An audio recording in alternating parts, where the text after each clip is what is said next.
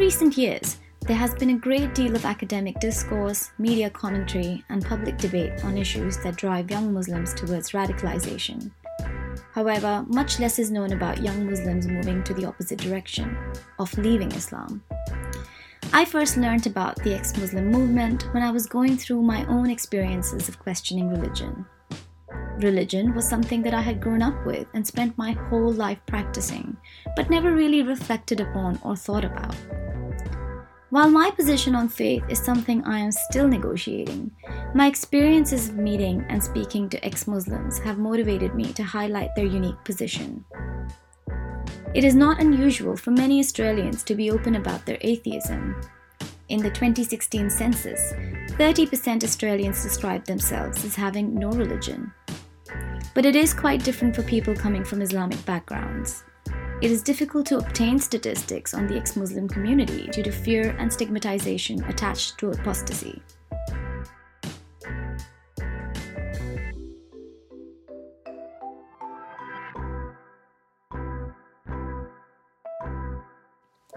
Zara Kay, a young ex Muslim activist and founder of Faithless Hijabi, an online ex Muslim community, agreed to speak to me about her reasons for leaving Islam and issues faced particularly by ex Muslim women who share their stories through the Faithless Hijabi community.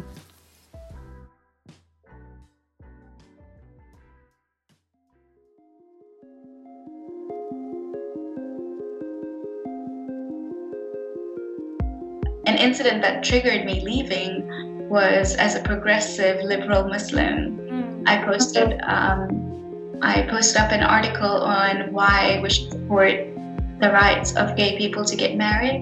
Yeah. Only because somebody from my community who lived in Canada, like his family had moved to Canada, but it was a wider community, had gotten married to a man. Yeah. Um, and that sparked a lot of gossip and controversy, and nobody wanted to make it public or talk about it. Everybody was just shaming them, um, being horrible to them. And when I spoke about it, saying, no, we should still love people, and being gay is normal, and it doesn't matter whether it's natural, like whether it's nature or nurture. It's not your decision to hate people or judge people. Yeah. But that came at a lot of people just um, dehumanizing me for my views and asking me to leave the religion or getting me to change my opinions to be a more hateful uh, person towards gay people. And I started researching a lot more on the Quran and what has historically been said about gay people and a lot of science on homosexuality. And I realized that I couldn't find a word, a verse that said, um, it's okay to disagree with people on religion and still go your way. Like, we should still make peace with people who disagree with you on religion. And that had shocked me. And for two, three weeks, I was just crying because it just felt like reading the book itself did not give me the peace I was looking for. And I, I didn't have a religious ground to stand on when arguing for equality and love but rather it was more of my progressive um, humanistic values that enabled me to um, be a person who didn't have to hate other people.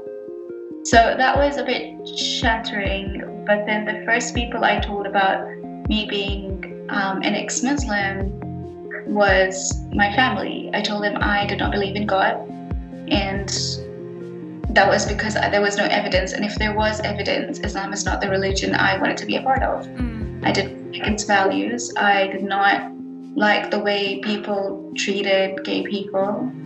And at first, they thought it was a phase and that I was being influenced by my white friends and that I wasn't actually talking to a sheikh or um, I should speak to an imam or I should speak to the ayatollah because I come from a Shia background. Yeah. But at that point, because I wasn't ready to actually talk about it to anyone, I just didn't engage in any of those conversations. Mm. And the more I got to read about even the Sunni side um, to see if I'm missing something, I was more, um, I think I was more convinced that both of them stem from the same thing, despite their um, fundamental beliefs on the caliphate, mm. but it didn't it didn't actually make a difference because from a very young age I didn't actually believe in the existence of God. Mm. There was just it, it it was just never a big part of my life.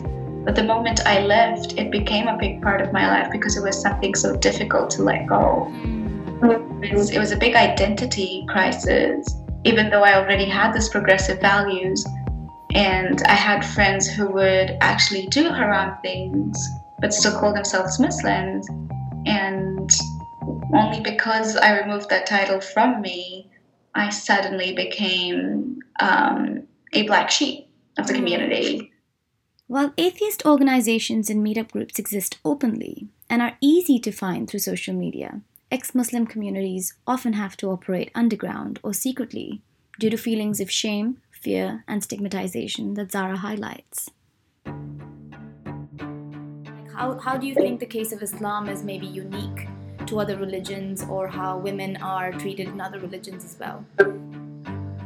Well, not all religions actually have this whole blind faith thing.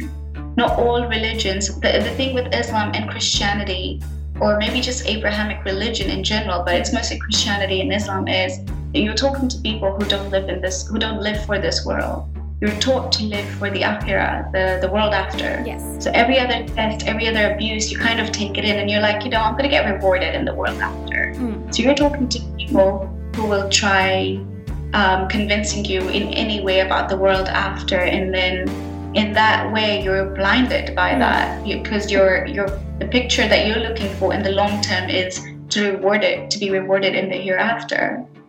It is these reasons that motivated Zara to become an activist and support other women in similar situations. And that was, it just highlighted the toxic of toxicity of the Muslim community on how they would treat people who left Islam, mm. Let alone the Middle East that actually has apostasy laws. Yeah.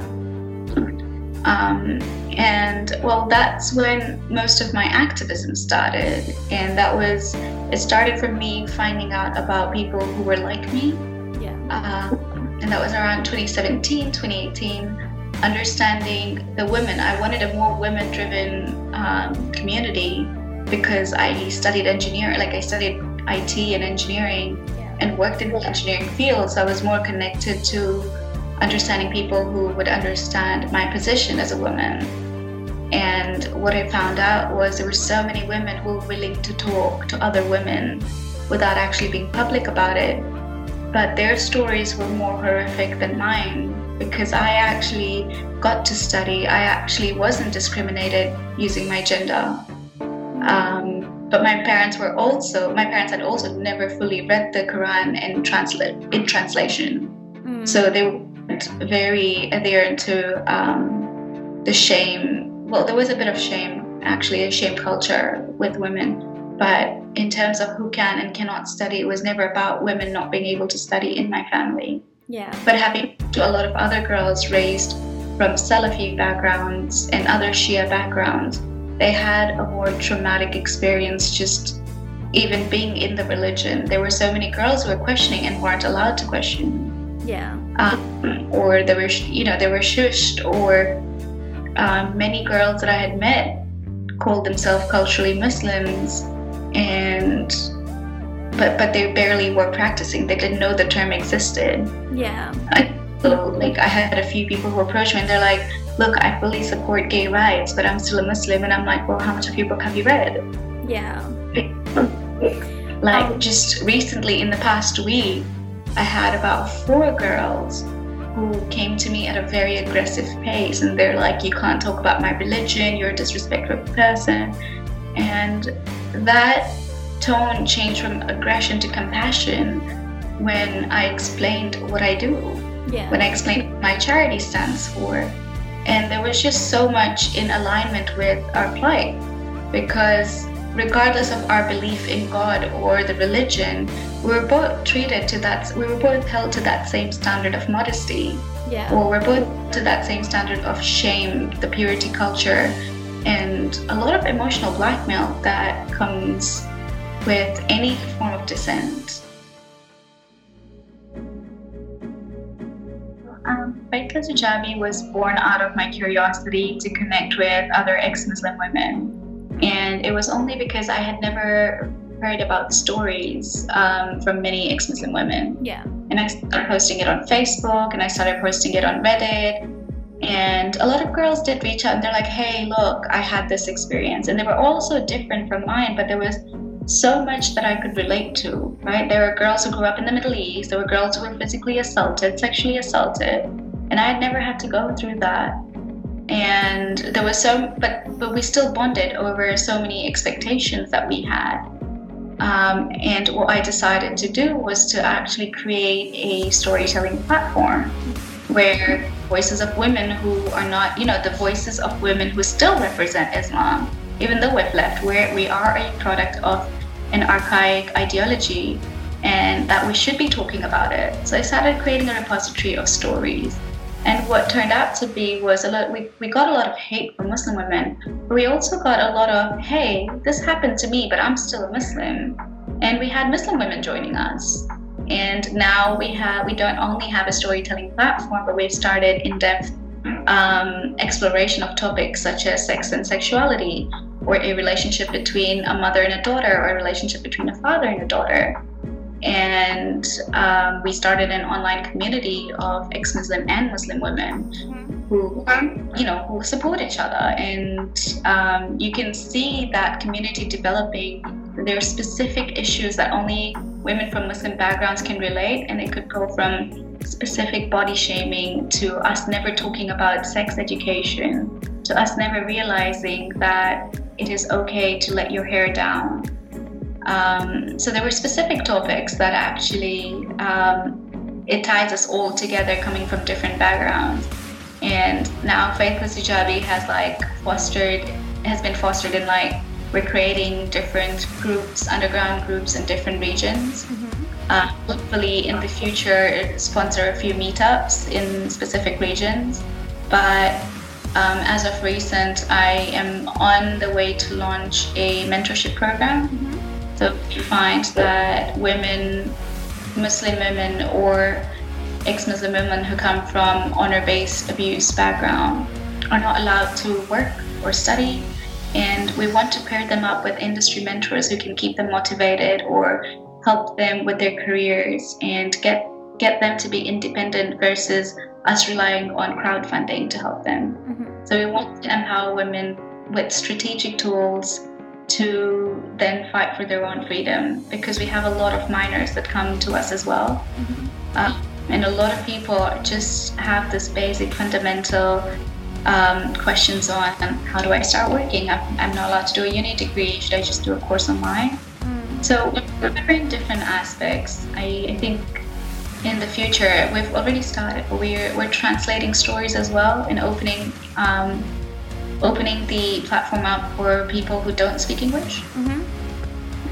Uh, yeah, that's that's where our future plans are and what we're doing at current. That's great.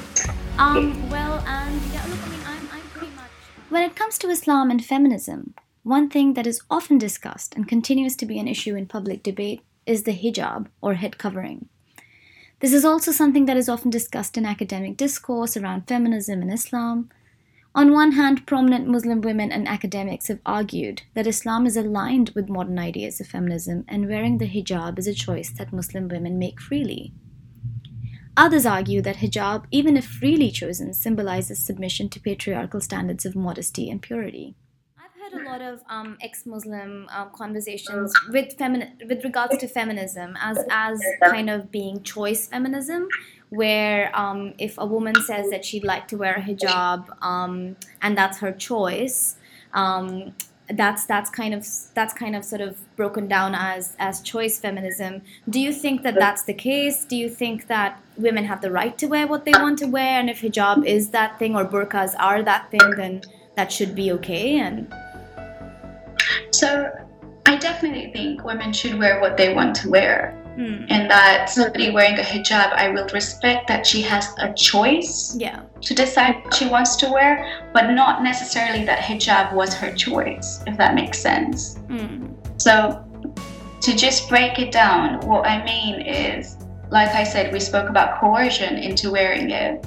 So I will respect that somebody wakes up every day to choose to wear what she wants to wear. But had she known about, had she never been introduced to hijab as a concept of modesty and one that is enforced by religion, how many women do you think would wear it? Right. Right now, people wear it in solidarity with Muslim women because of the anti Muslim bigotry, but not because they actually believe that they should cover themselves up. Right. Um, we have we have a lot of women who have converted and choose to wear it and I say this in quotation marks because had it not been Islam enforcing it or eh, part of Islam, they probably would have not worn it. Admit that in the one thing that is um, that I'm completely against is the entire modesty culture. Why do, and I'll bring it back to the point that why do women need to cover themselves to be respected? Why do women need to be modest?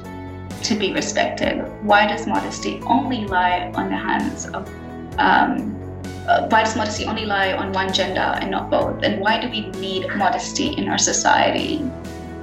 Mm. Um, and that just just modesty being a burden on the shoulders of a woman is the definition of gender inequality. Yeah you know, coming, coming, but, but knowing that Islam, like, you know, we were taught to, um, you were taught that Islam is the right religion and the last religion, and the book has never been changed, and it is a religion of all times. A lot of that, that sentence itself or that idea itself is what keeps us from progressing. That is what keeps us way behind as women from Muslim backgrounds to take steps further. Mm. But Having said that, I have met women who are Muslims and call themselves feminists and try bringing a revolution within the religion. But does the scripture support that? It doesn't. Mm. Does the scripture support that women should be equal in testimony?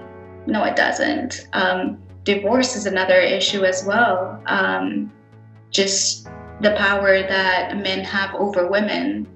Um, it's more ingrained yes, in the culture, but it comes from, it's deeply rooted in the religion and how women are raised in the society. Mm. So, you know, just Islamic feminism or the choice feminism is one that has that has been unfair to women from Muslim backgrounds, mm. especially the Western feminists who will completely will completely avoid women from cultural backgrounds for the sole reason being that they don't want to hurt the culture. Yeah. As though rights have no value in the modern era.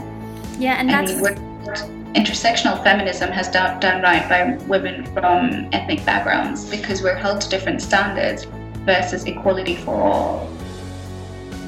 I still think that um, while in general I am against the word toxic masculinity because I feel like it is individual traits that are toxic.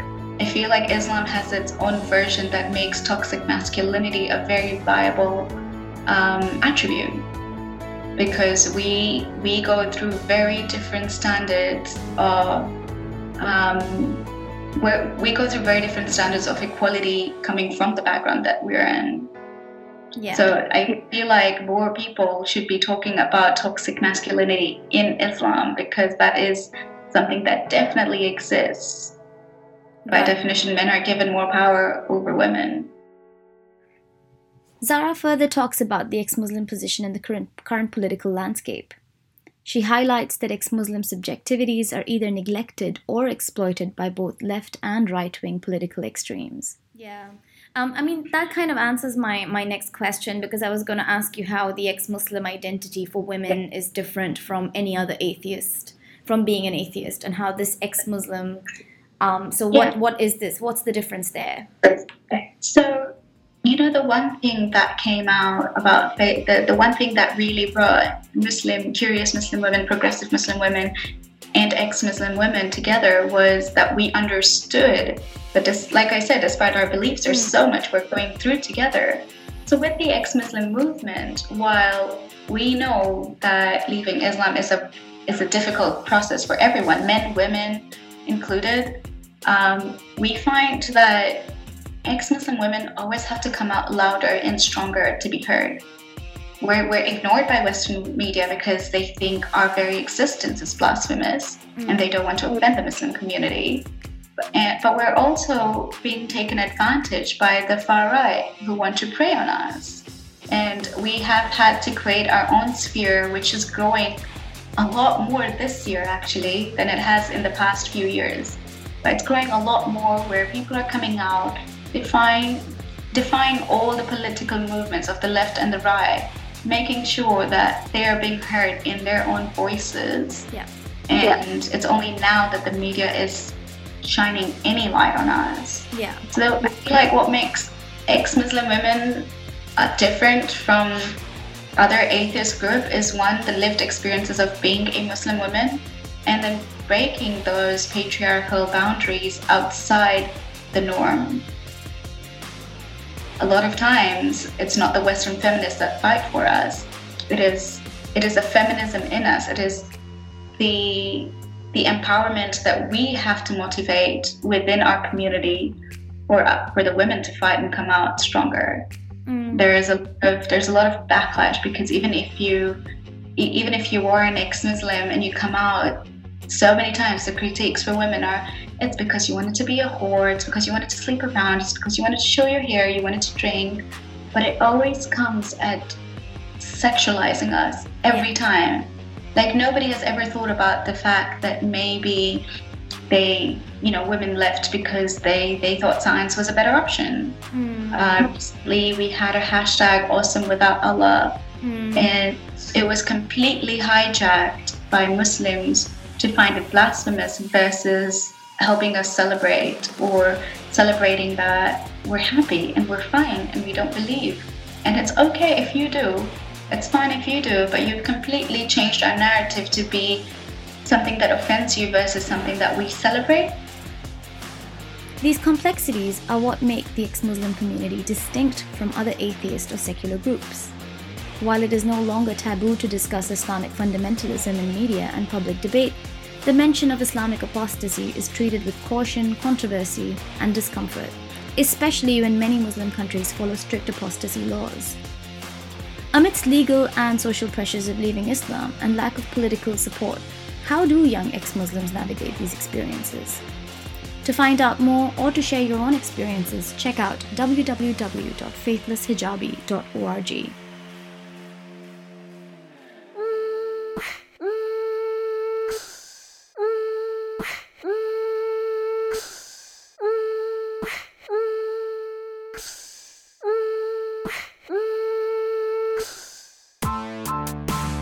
Blabcoats was created by Hamid Sediqi and Alex Ray. The Blabcoats team includes Hamid Sediqi, Alex Ray, Marina Khan, Yinghua Yu, Michael Horgan, Tate McKnight, and Drew Martin. This episode was produced by Marina Khan and Alex Ray, and the credits are being read by me, James. You can listen to my bra- my Blabcoats episode, episode 20, Devouring Food Science, James Lee. Special thanks to Zara Kay from Faithless Hijabi. Make sure you check out Faithless Faithless Hijabi on social media. You can support Blabcoats by donation through Patreon, by buying some of our merch, or by reviewing or sharing this episode with a friend. If you haven't already, like and follow us on Facebook, Twitter, Instagram, and YouTube.